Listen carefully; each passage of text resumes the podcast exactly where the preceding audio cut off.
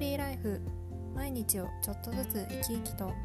この番組では人生の大きな決断を迫られる20代女性がどのような選択をしたら幸せに近づけるのかそんなテーマでお送りしています。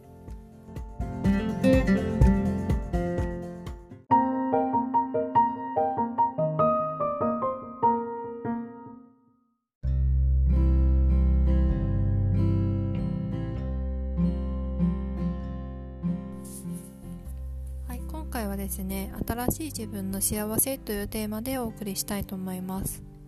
この新型肺炎ウイルスの自粛期間中に新しい自分の幸せが発見できたよという話になります。はい。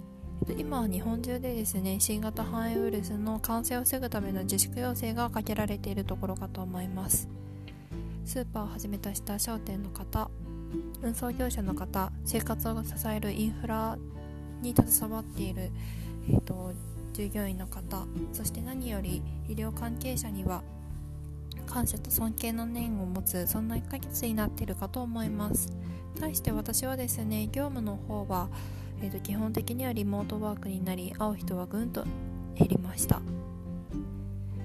えーとそんな私なんですがコロナのこの自粛期間の前まではですね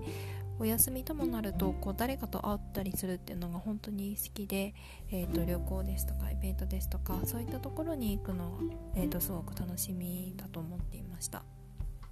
その行った先々で、えーと、美味しい食べ物ですとか綺麗な景色を見たりあとはその先で、えー、と旅先でですね出会った人に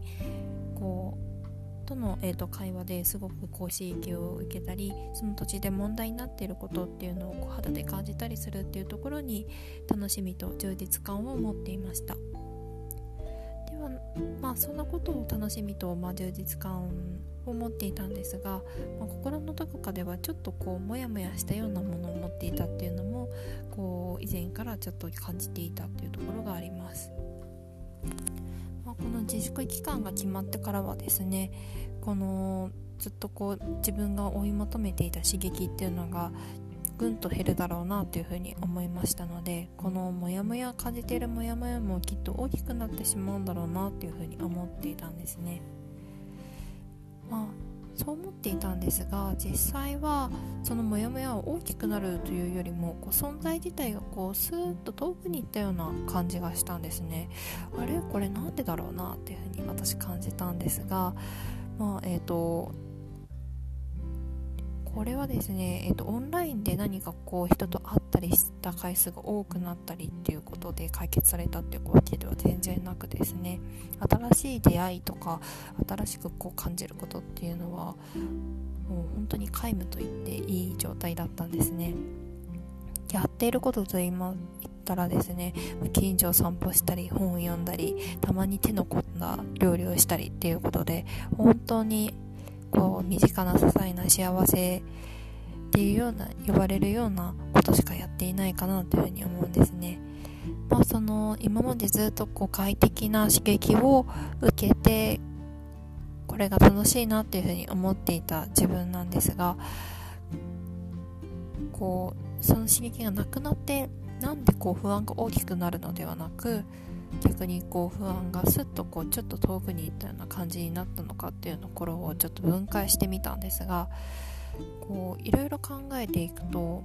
この外的な刺激を受けていないと人として成長していないんじゃないかとか劣っているんじゃないかっていうようなこう負の呪縛を自分で自分をこうかけていたっていうのを感じた、そんな答えにたどり着いたんですね。まあ、このある一定の制限がかかった状態なので、えーと、自分で自分のこう幸せとかモヤモヤっていうのを分解する時間ができたんだなっていう風に感じたので是非こうですね自分って何に幸せを感じているんだろうとかそういったところを振り返ってほしいなっていう風に思いました。